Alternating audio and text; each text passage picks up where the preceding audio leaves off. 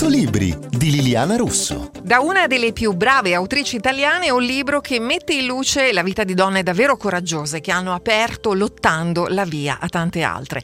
Come vento cucito sulla terra è il nuovo romanzo di Ilaria Tuti. Ciao Ilaria, benvenuta. Sì, grazie per l'invito. Allora, tu racconti le imprese delle prime due donne chirurgo durante la Prima Guerra Mondiale ed è questa una storia vera.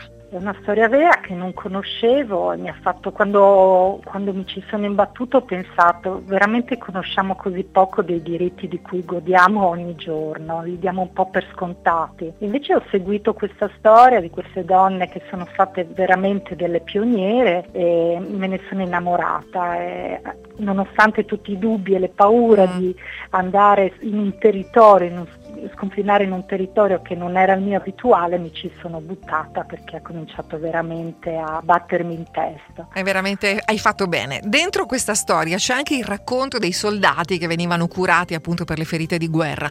Alcuni addirittura non volevano nemmeno essere toccati da queste donne proprio perché non si fidavano ma volevano un dottore uomo. Sì, eh, pensavano di essere mandati a morire perché le donne a quei tempi, eh, donne con famiglie potenti alle spalle, quelle potevano studiare, non venivano accettate in tutte le università, eh, eh, non c'era una regola al riguardo, dipendeva molto dall'umore del momento, soprattutto eh, dall'umore dell'uomo di casa, no? se permetteva questo, eh, che questo desiderio della figlia o della moglie potesse in qualche modo essere esaudito, allora le facevano studiare.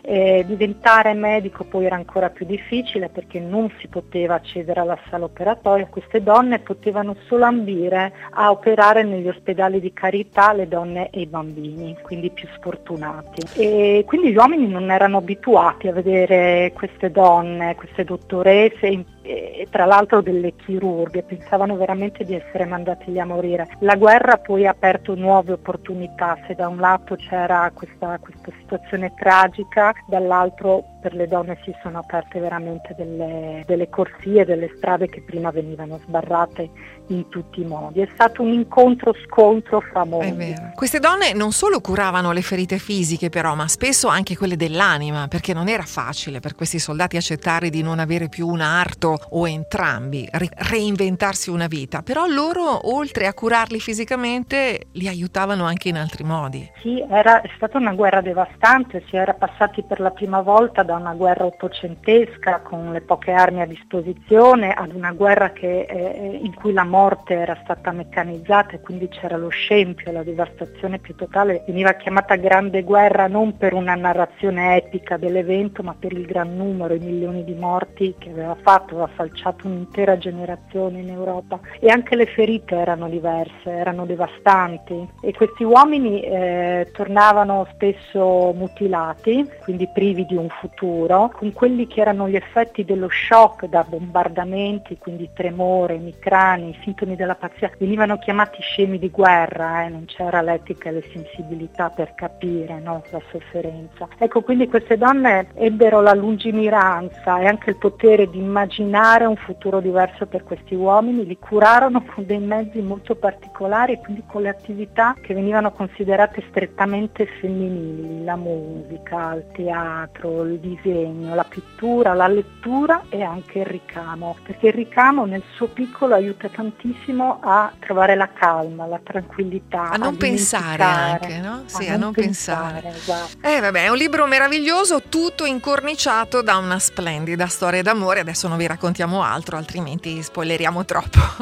che vi devo dire? Per me Ilaria Tutti è la più brava di tutti, è così. E quindi grazie Ilaria grazie. per questa ennesima bella prova. Come vento cucito Sì. alla terra è pubblicato da Longanese. Io sono Liliana Russo e vi auguro naturalmente buona lettura.